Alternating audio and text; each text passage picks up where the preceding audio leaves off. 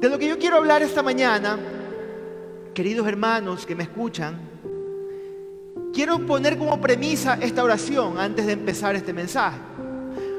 Cuando tenemos una actitud de fe, Dios nos puede ayudar a vencer cualquier poder aparentemente invencible. ¿Cuántos dicen amén a eso? Lo vuelvo a repetir para que se quede como una premisa en nuestros corazones. Cuando tenemos una actitud de fe, ¿no? De la fe en Dios, Dios nos puede ayudar a vencer cualquier poder aparentemente invencible. Cuando Israel fue liberado de Egipto, después de haber pasado 430 años de esclavo, de esclavos, en esa, en esa tierra que eran extranjeros y esclavos, Dios los libera a través de este hombre llamado Moisés y después de entrar en el desierto, después de 40 días, Dios le dice a Moisés que escoja a 12 espías, a 12 hombres, ¿no? y que sea uno por cada tribu, por las doce tribus de Israel, para que espíen la tierra, para que entren en la tierra que Dios les iba a entregar y para que cuando ellos entren en esa tierra puedan ver qué hay en estos lugares, en estas ciudades, para que puedan entender cuáles son las estrategias que debían tomar, qué es lo que tenían que hacer para poder ingresar y conquistar la tierra que Dios ya les había dado como herencia. Dios ya les había prometido. Que esto quede claro, mire, ya había una promesa de parte de Dios. Y las promesas que Dios hace, las cumple. ¿Cuántos dicen amén? Las promesas que Dios hace, Él las cumple. Dios no es hombre para que mienta, dice la palabra. Entonces, en medio de todo esto, vemos que Dios escoge a estos hombres, ¿no? Y algo que yo quiero que usted y yo entendamos es que estos hombres, todos eran, todos tenían semejanzas, todos eran líderes de tribus, porque Dios le había dicho a Moisés, escoge líderes de las tribus, de cada tribu. Líderes. Estamos hablando de un nivel, tal vez de un grado de madurez no eran personas neófitas, no eran personas que no conocían, no, que no conocían la historia, que no conocían el contexto de donde venían. Eran líderes de sus tribus. Todos recibieron las mismas promesas. La promesa que Dios les estaba dando es, quiero que entren a la tierra que ustedes van a heredar y que la espíen. Ya había una promesa de parte de Dios. No, pero todos también recibieron las mismas oportunidades. No es que unos estaban, no es que unos eran mejores que otros, eran, era un asunto lineal. Líderes, todos habían escuchado lo que Dios les había dicho y todos tenían las mismas oportunidades. ¿Estamos claros hasta aquí? Todos eran iguales. Y estos hombres van y espían la tierra y cuando regresan, ¿no? Ellos regresaron de reconocer la tierra de Canaán para dar para dar un informe a Moisés. Ellos llegan y dan un informe a Moisés y al pueblo de Israel. Y el pueblo estaba muy entusiasmado, el pueblo estaba con la expectativa, ¿qué, van a, qué, nos vienen a decir estos hombres? ¿No? Dios mismo los había liberado de la esclavitud y ellos estaban emocionados, ¿no? Estaban ya fuera de Egipto y por fin había llegado la hora de la verdad. Era la hora de la verdad, queridos hermanos, ¿no? Ellos habían había pasado ya 40 días, ¿no? Habían pasado 40 días desde que Moisés los envió de espías con instrucciones claras. Las instrucciones eran averigüen, investiguen lo mayor posible antes de que los israelitas entraran a la tierra que iban a poseer y que la iban a tomar como propia, ¿no? Y las palabras de Moisés fueron lo que le dice Moisés a estos doce, esfuércense le dice, y traigan algunos frutos del país. Esas fueron las instrucciones específicas que Dios les había dado, que, Moisés le había dado a esta gente. Yo no sé, pero cuando nosotros recibimos instrucciones específicas, ¿no? ¿Qué es lo que quiere nuestro líder, qué es lo que quiere nuestro pastor, es que las cumplamos de pie de la letra, ¿no? O por lo menos que estemos, que haya el mínimo margen de error en lo que se, nos está pidiendo, ¿no? Queremos que las cosas se hagan de esa manera, ¿no? ¿No? Y, y los espías cuando regresaron, estos hombres, los dos se regresaron juntos, y ellos venían cargando una variedad de uvas. Era un racimo inmenso de uvas que tenían que cargarlo entre dos personas porque era grande, era inmenso, ¿no? Era un fruto hermoso lo que ellos estaban trayendo, ¿no? Y entre dos hombres, pues como digo, tenían que cargarla. Y en el versículo 27 ellos empiezan a dar su informe. Estos hombres dicen, fuimos al país que nos enviaste. Y por cierto que allí abunda la leche y la miel. Bravo. ¿No? Y aplaudimos, está bien. ¿No? Excelente, ¿no? Ese pueblo que estaba ahí, toda esa congregación de Israel, estaban emocionados con lo que ellos estaban escuchando. Y no solamente lo estaban escuchando, lo estaban viendo. Uvas, una gran variedad de uvas, ¿no? Y ellos dicen, aquí pueden ver sus frutos. Vean los frutos, aquí está la evidencia, ¿no? Y estos hombres, pues, yo me imagino ese pueblo totalmente emocionado. Yo me imagino ese pueblo eh, que se reunió alrededor, ¿no? Con ellos para, ver, para verlo con sus propios ojos, ¿no? Ellos tratando, yo me imagino gente ahí tratando de hacerse espacio, queriendo pasar, queriendo por lo menos coger una uvita para,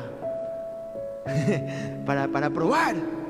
Imagínense toda la gente emocionada, los niños metiéndose ahí en, medio de la gente para llegar y escuchar. La gente feliz, emocionada, gritando alegría, ¿no? Pero de un momento a otro, eh, esperen, esperen, esperen, esperen, esperen, esperen. No se emocionen tanto, ¿no? No se emocionen tanto. Esperen un momentito, le dicen, ¿no? Y por ahí dicen que la alegría del pobre dura poco, ¿no? Así dicen por ahí, ¿no? Y el gozo de estos israelitas duró muy poco tiempo. El gozo de estos israelitas, después de haber estado emocionados con lo que estaban escuchando, se desinfló. Se desinfló. Los espías también habían encontrado a los habitantes de la tierra. Ellos habían visto gente fuerte y gente viviendo en ciudades fortificadas.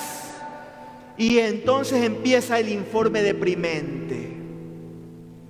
Empieza el informe deprimente, ¿no? Mire lo que dicen los versículos 28, 29 y 32. Dice, pero el pueblo que allí habita es poderoso y sus ciudades son enormes y están fortificadas. Hasta vimos a los anaquitas. Pastor, ¿quiénes son los anaquitas? Son los descendientes de un hombre llamado Anac. Eran gigantes, gente de tres metros, ¿no? Hombres grandes, con caras de malos ahí, ¿no? Como verlo a Goliat cientos de años después, ¿no? Este tipo de hombres, los descendientes de Anac, ¿no? Y ellos dicen, comparados con ellos, parecíamos langostas, parecíamos grillitos ahí que nos iban a aplastar. ¿No? Quédese con esta palabra, nos parecíamos langostas y mire cómo ellos, como ellos se estaban percibiendo. Y ellos nos veían y así ellos nos veían a nosotros. Esa era la percepción que estos diez tenían, que pensaban que creían. ¿no? Entonces, ¿qué es lo que están diciendo estos hombres, estos diez hombres, que le llamamos el informe de la mayoría? El informe de la mayoría, ¿no? Los diez están diciendo, lindo el fruto, linda la tierra, es verdad, fluye leche y miel, pero no se puede. Desistamos esa idea porque no se puede. No se va a poder. ¿Sabes lo que pasaba con estos hombres? No entendieron la misión por la cual ellos fueron enviados. ellos tenían que dar un informe, ellos no tenían que dar un veredicto. Ellos estaban llamados a decir qué es lo que vieron, ¿no? Ellos vieron a la luz, ellos vieron a Dios, ellos, perdón, ellos, ¿qué pasó? No vieron a, vieron a Dios, no vieron a Dios, perdón, a la luz de las circunstancias. Ellos estaban confundidos. ¿no? Ellos se dejaron guiar por lo que estaban viendo, se dejaron guiar por vista y no se estaban guiando por fe. Y por eso ellos dicen, no podemos, no es posible, no va a poder ser posible. ¿Y sabes lo que pasó? Versículo 14.1, si usted me sigue en su Biblia o lo puede ver en pantallas, dice, versículo 14.1, dice, el pueblo de Israel cayó en la desesperación y lloró toda la noche. Imagínense lo que puede hacer, lo que pueden causar palabras como esa en todo un pueblo. Imagínense lo que pueden causar, lo que puede causar un informe negativo y cómo puede desanimar y desalentar el corazón de todo un pueblo. Y nosotros como líderes, en este caso esta posición pastoral o esta, la posición de los líderes que aquí me están escuchando, muchas veces nosotros tenemos que tener mucho cuidado de cómo nosotros decimos las cosas, de cómo nosotros le hablamos a la gente, de cómo nosotros eh, llevamos las, situaciones que, estamos encarando. Usted y yo tenemos que ser personas llenas de esperanza.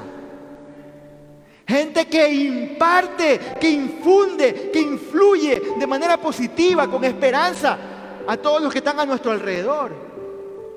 Porque en mayor o menor grado usted y yo estamos influyendo por lo menos a una persona. Estamos influyendo a los demás. Entonces, estos hombres dicen, no se puede.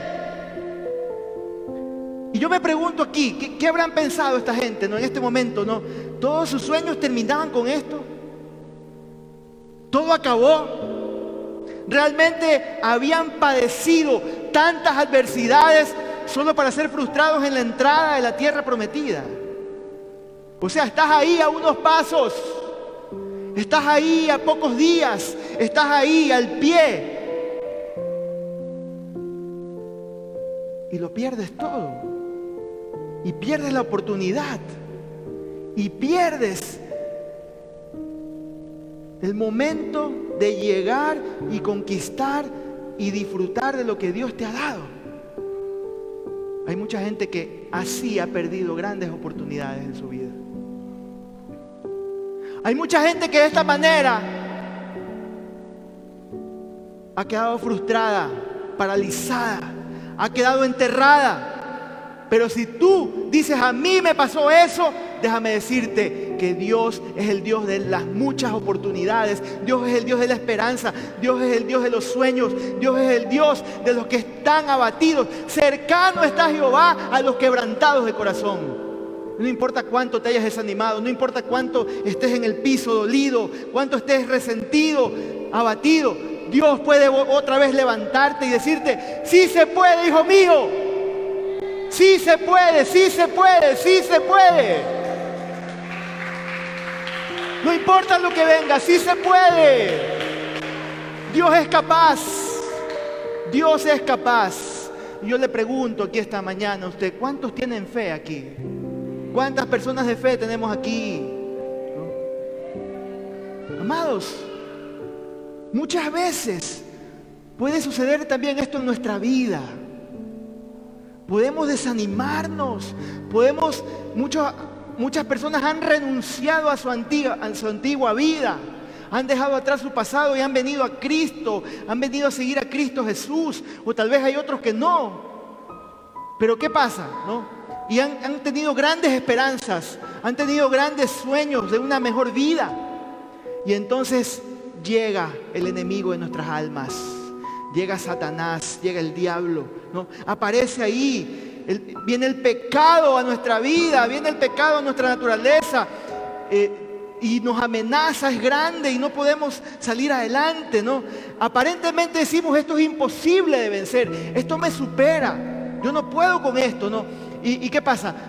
comenzamos a sentir que cuesta demasiado, que es alto el precio, que yo no soy capaz, que es, es demasiado alto el precio para ser cristiano, que es mucho trabajo y empezamos a cuestionar a Dios, ¿por qué no me ayuda Dios? ¿Por qué no me ayuda Dios? ¿Por qué sigo en esta situación? ¿Por qué no me ayuda Dios?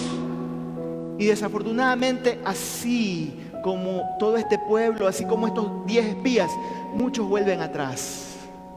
Muchos vuelven atrás, mis hermanos. ¿No? Y cuando, llegan las pruebas, cuando vienen los valles de dolor, los valles de tristeza, los tiempos difíciles, caen en desesperación y así como el pueblo pasan en llanto, en dolor, llorando toda la noche, no, no pudiendo dormir, pasan en depresión, ¿no? Y de esa manera se pierden las grandes oportunidades de aprender, de superar nuestros miedos, de aprender a recibir las fuerzas de donde no las hay y seguir adelante aprender a, resistir y decir, aunque todo se me venga encima, yo sé en quién he creído. Yo sé bien en quién he creído, lo dijo Esteban unos minutos antes de que lo apedreen. Él dijo, yo sé bien en quién he creído. Y ojalá que usted y yo podamos entender esto. ¿Sabe por qué? Porque Dios es experto. Dios es experto en trabajar con nuestra debilidad.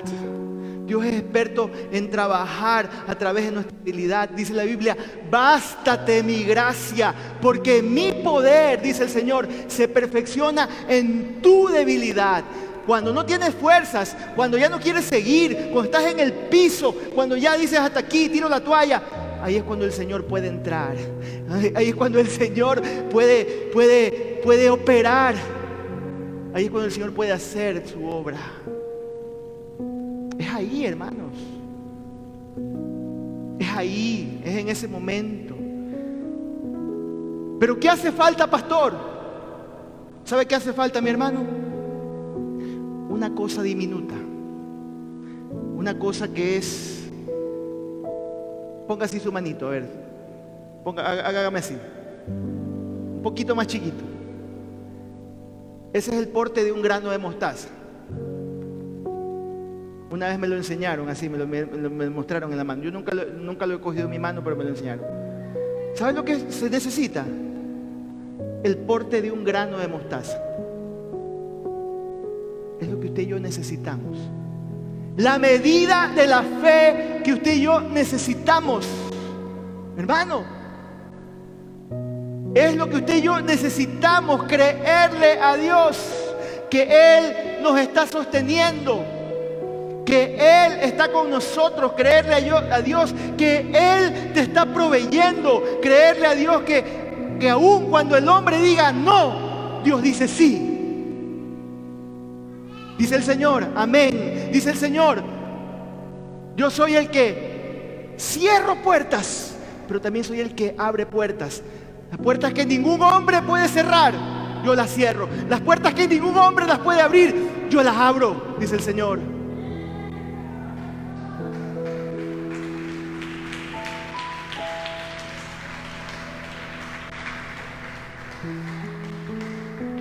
Las promesas de Dios son sí y amén. Así son las promesas de Dios. Y déjeme decirle, no quiero desinflarlo, pero también tengo que decirle la otra verdad. Dios no puede ayudar a los que no quieren tener fe. Lo repito. Dios no puede ayudar a los que no quieren tener fe. ¿Sabe por qué? Porque Dios tiene demasiado respeto por el libre albedrío, por la libre voluntad que Él mismo nos ha dado. Dios tiene mucho respeto por eso. Y quiere que se lo confirme con la Biblia. Hebreos 11:6 dice, de hecho, sin fe es imposible agradar a Dios. Pero en el mismo versículo dice, por otro lado, Él recompensa ricamente a los que lo buscan. Ya no es culpa. Ya no depende de Dios. Ya no depende del hombre. Ya no depende de nadie. Depende de ti mismo. Depende de tu fe. Depende de tu confianza. Depende de si tú quieres o no agradar a Dios. Si no tienes fe, no estás agradando a Dios y Dios no puede ayudarte. Si tienes fe, Él va a recompensar ricamente porque le estás buscando. Y, lo podemos ver en Josué y Caleb, queridos hermanos, cuando ellos se pronuncian, cuando ellos hablan, versículos 7 al 9 dice, ellos ya después de haberlos escuchado a estos 10 espías y que la gente estaba ya desesperada, estaba triste, versículo 7 al 9 dice, la tierra que recorrimos y exploramos es increíblemente buena. Si el Señor se agrada de nosotros, recuerde, sin fe es imposible agradar a Dios. Pero Josué y Caleb dicen, sí, dice, si el Señor se agrada de nosotros, ¿qué dice? Nos hará entrar en ella. No depende de ti, no depende de mí, no depende de mis habilidades, no depende de lo que yo tenga, no depende de, mi situación económica ni de mi estatus. Si Dios se agrada de ti, Él va a cumplir todo lo que Él quiere cumplir y todos sus propósitos en tu vida. Para el Señor no hay nada imposible. Para el Señor no hay nada imposible, hermano. ¿no? Dice, nos va a dar una tierra donde abunda la leche y la miel. Versículo 9. Así que no se rebelen contra el Señor, ni tengan miedo de la gente que habita en esa tierra. Me encanta esta frase. Ya son pan comido. ya son pan comido, dicen estos hombres. No tienen quien los proteja. Dios no estaba de parte de ellos, Dios estaba de parte de Israel. Dice, porque el Señor está de parte nuestra, así que no les tengan miedo. No les tengan miedo.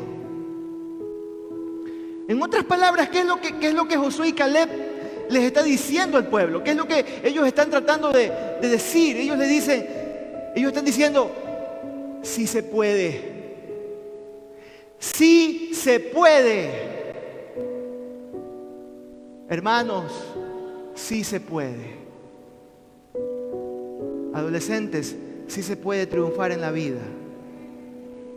Sí se puede cumplir sus sueños.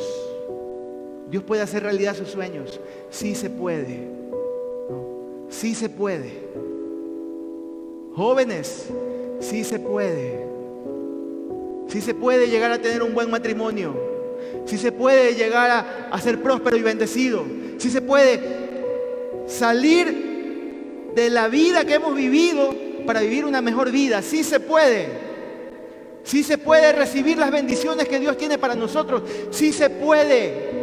Si se puede salir de una enfermedad, si se puede salir de un vicio, si se puede salir de los problemas, si se puede.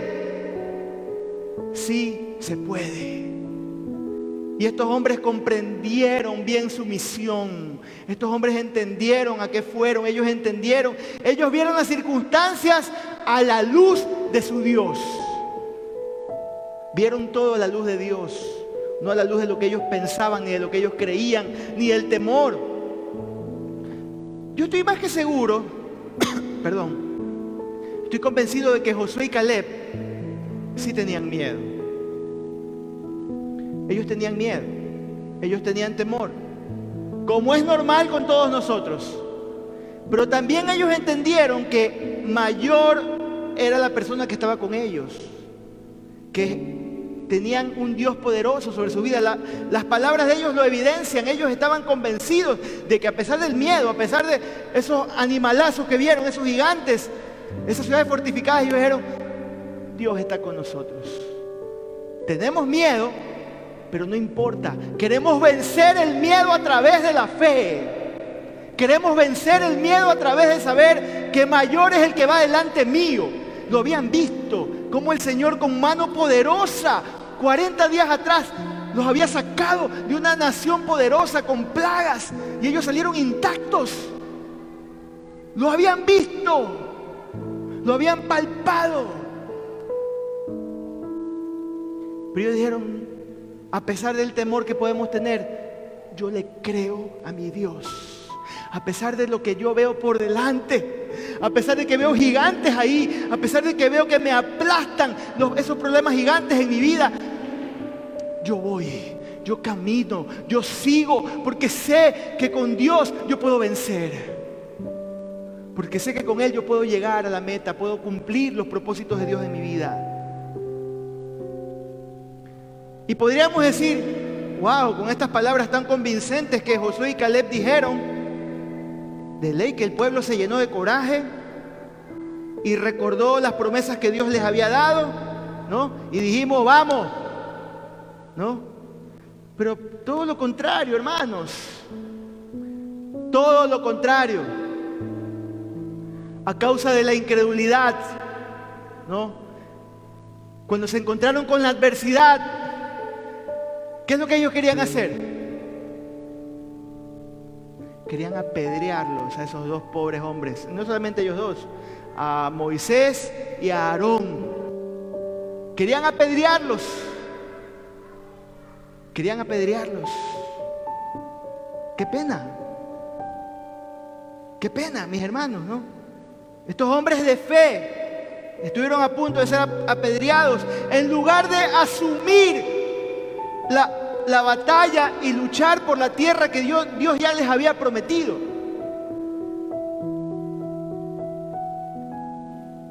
Y es que hermanos, definitivamente, Definitivamente, queridos hermanos, tener fe es una elección. Lo repito, tener fe es una elección. No es algo que viene así de la nada. Tener fe tampoco es una emoción. Porque a veces podemos, y usted aquí, estoy más que seguro, tal vez con este mensaje usted sale, estoy power, pastor pero en dos horas se le puede desinflar otra vez la fe. ¿Ya? El que tenga oídos para oír, oiga. El que realmente cree que estas palabras van a afectar su vida, gloria a Dios. Y usted puede salir de aquí y decir, voy a cambiar mi vida, pastor. Voy a empezar a agradar a Dios. Todas esas cosas que en las que estoy viviendo, esta situación que estoy haciendo, todo lo en lo que estoy caminando, que estoy en un camino chueco, voy a dejarlo porque yo quiero agradar a Dios, porque yo quiero ver las promesas de Dios en mi vida. Ya depende de usted. Porque la fe sin obras, ¿qué dice? Está muerta en sí misma. Y de nada, de nada le vale emocionarse, de nada le vale decir gloria a Dios y aplaudir todo lo que quiera, si no tomamos acción, si no tomamos una decisión si no nos movemos en fe, si no le creemos a Dios. ¿Cuántos dicen amén? Amén.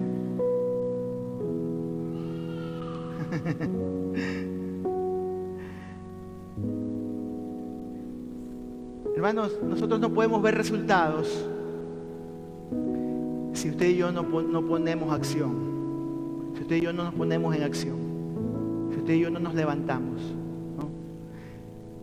La fe significa acción y la fe da resultados. ¿Cuál fue el resultado de la incredulidad de estos hombres? ¿Cuál fue el resultado? Miren lo que dicen los versículos 29 y 30. Sí es un poco triste esta historia, pero al mismo tiempo es una historia feliz para la minoría. Dice la palabra 29 y 30 de números 14. Dice, pero a mi siervo Caleb, por cuanto hubo en él otro espíritu, un espíritu, una actitud de fe, y decidió ir en pos de mí, yo lo meteré en la tierra donde entró y su descendencia la tendrá en posesión.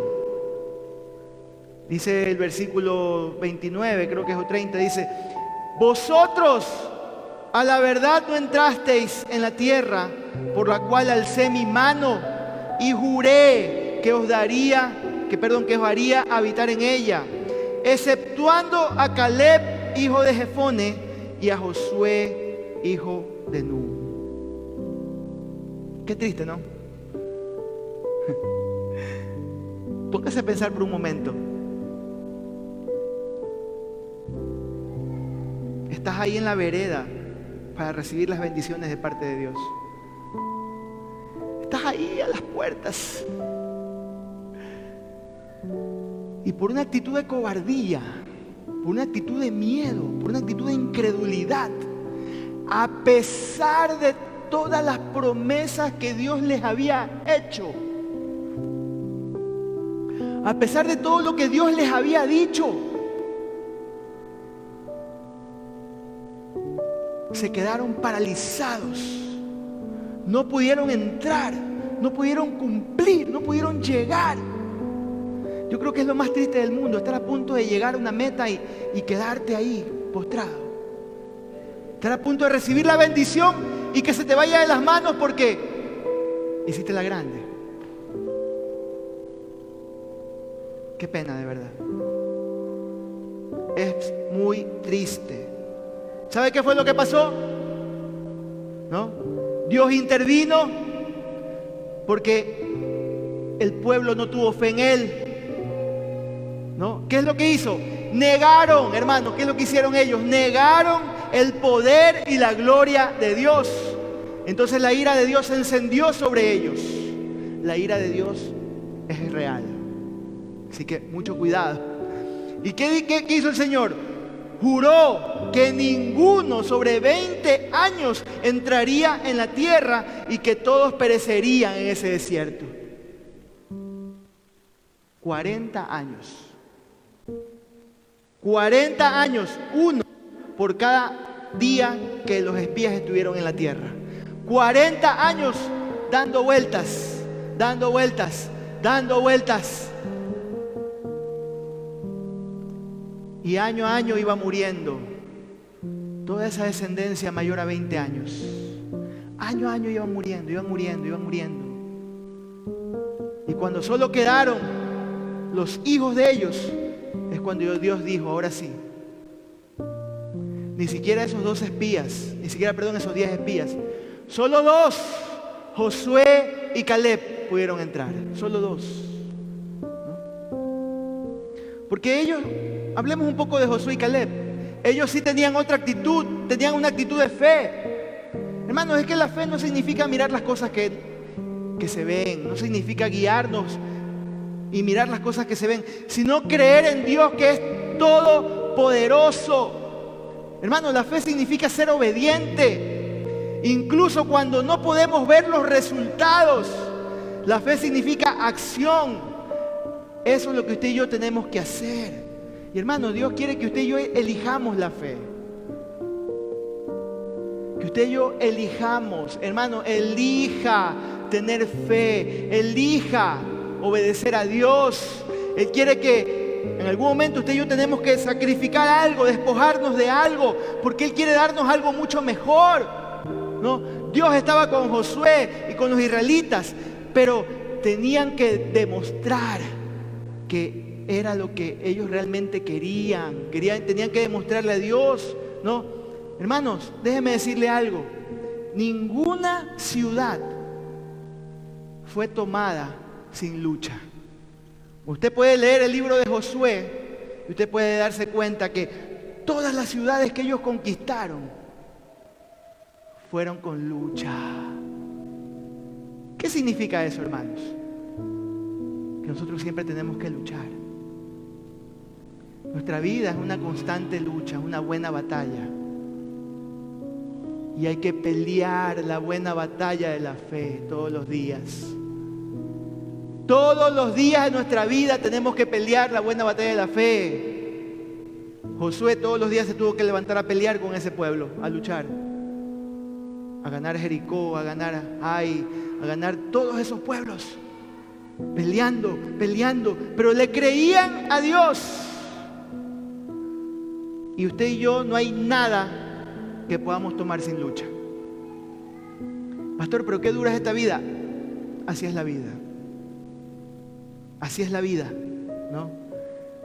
Pero déjeme decirle algo, cuando luchamos, no hay nada que no podamos tomar. Así se lo digo. Cuando luchamos, no hay nada que usted y yo no podamos tomar. Uno por uno caerán los, enemigos ante nosotros. La decepción, la desesperación, la tristeza, el abatimiento, los que nos dan nuestra contra, nuestros enemigos que están en contra nuestro, todo demonio va a ir cayendo uno por uno cuando nosotros luchamos y luchamos y luchamos. Pero hay que luchar, pero hay que pelear.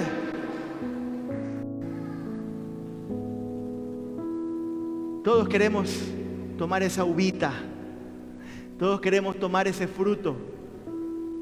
Todos queremos disfrutar de la leche y la miel. Pero antes de disfrutar de esa leche y miel, tenemos que pelear lo que Dios ya nos entregó en nuestras manos. Eso está en la fe. Eso está ahí en el espíritu. Ya Dios, usted ya sabe lo que Dios le ha dado. Pelee, pelee, pelee por lo que Dios le ha entregado. Luche. ¿Cómo se lucha? Se lucha en oración. Se lucha en oración, se lucha en ayunos. Ya empecé a ayunar. A los cuatro años vengo a ayunar otra vez. Se lucha en obediencia, en integridad, en ejemplo, en ejemplo a nuestros hijos, en ejemplo a nuestra familia, en ejemplo a nuestros discípulos. Así se lucha, así se pelea la buena batalla. Que nadie tenga nada de qué reprocharte, que nadie tenga nada de qué decir de ti. Así se lucha la buena batalla. Así se pelea la buena batalla. Y así usted va a poder tomar posesión de lo que Dios le ha entregado en sus manos. Amén. Entonces, ¿qué podemos decir aquí, hermanos, ya para ir aterrizando? La mayor diferencia entre los 10 versus los 2 fue la actitud. La actitud de fe. Y una vez más pregunto, ¿cuántos tienen fe aquí? ¿Cuántos son personas de fe aquí? Amén. Haciendo un recuento, Pensemos en la, actitud de la mayoría. ¿Cuál fue la actitud de la mayoría? Desobedecieron a Dios, creyeron que la tierra no les ofrecería ningún fruto, mostraron cobardía a causa del temor, ignoraron a Dios en su, informe totalmente, nunca, nunca mencionaron a Dios, la mayoría nunca mencionó a Dios, y sufrieron de un complejo llamado saltamontes ese complejo de inferioridad. A veces, yo sé que a veces luchamos con esto, ¿no? De creernos inferiores, ay, yo soy un pobre hermanito, ay, yo soy así, ay, que yo soy asado, ay, que yo no tengo nada, ay, que esto es para el Señor. Hermano, deje eso. Deje esa actitud de saltamontes. Usted es un hijo de Dios. Usted es un hijo del rey. Usted tiene un padre que es millonario. Usted tiene un padre que es el dueño de todo. Y si usted empieza a pensar de una manera distinta, de una manera abundante, a pensar, a pensar de que usted es fuente para bendecir a otros, entonces todas las cosas cambian. Pero usted siempre está, deme porque yo no tengo, ayúdeme, deme, siempre vamos, va a estar ahí. Actitudes saltamontes. Actitudes saltamontes. Quítese en el nombre de Jesús esa actitud de saltamontes. Diga, yo puedo, si se puede. Yo, soy, yo tengo la capacidad de bendecir, de darle al que necesita, de bendecir mi iglesia, de salir adelante, de sostener la obra del Señor, de sostener mi familia. Quítese esa actitud de saltamontes y camine en fe. ¿Cuál fue, ¿Cuál fue, por lo contrario, la actitud de la minoría.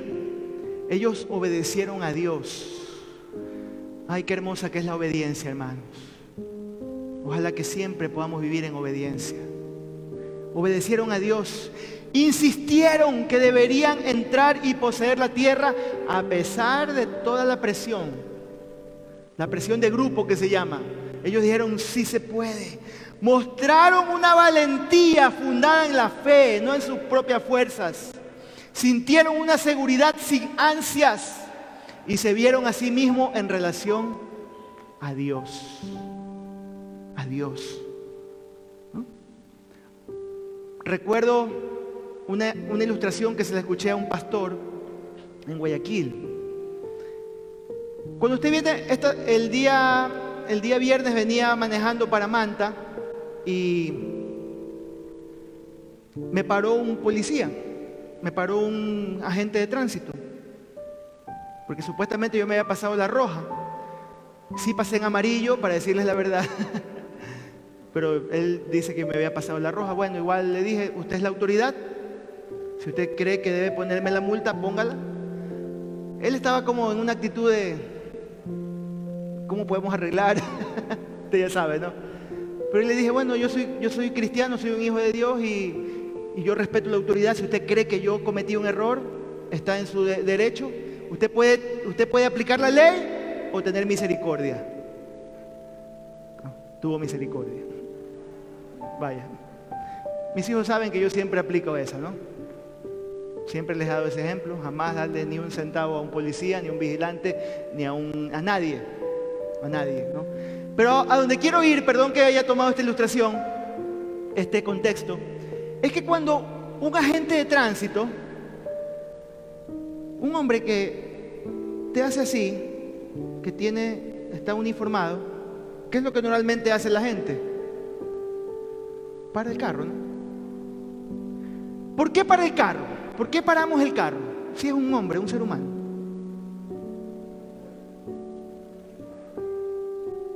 ¿Sabe por qué? Porque detrás de él hay toda una institución que lo respalda. ¿Sí, ¿Sí comprende la ilustración? Usted es un hijo de Dios. Y si usted es obediente, usted camina en integridad, hay toda una autoridad cósmica, celestial, eterna, que lo está respaldando usted. Entonces dice el Señor, nada te podrá hacer frente. A pesar de las, las cosas que puedas vivir, todas las adversidades que podamos pasar todos los dolores y las pruebas, nada te podrá hacer frente. Camina firme, camina fiel al Señor. Ten fe, créele. Aunque seas la minoría, aunque todos digan no por este camino, si tú sabes que eso no es correcto, no es verdad, coge otro camino. Aunque los colectivos modernos nos digan evangélico, homofóbico, eh, odiador. Mi hijo sabe mucho más de los términos que ahora se usan contra los cristianos. Tú y yo nos mantenemos firmes porque sabemos la verdad. El Señor dijo, varón y hembra los creó, ¿no? Somos la minoría tal vez, entre comillas. Pero mayor es el que está en nosotros que el que está en el mundo. Amén. Amén, hermanos.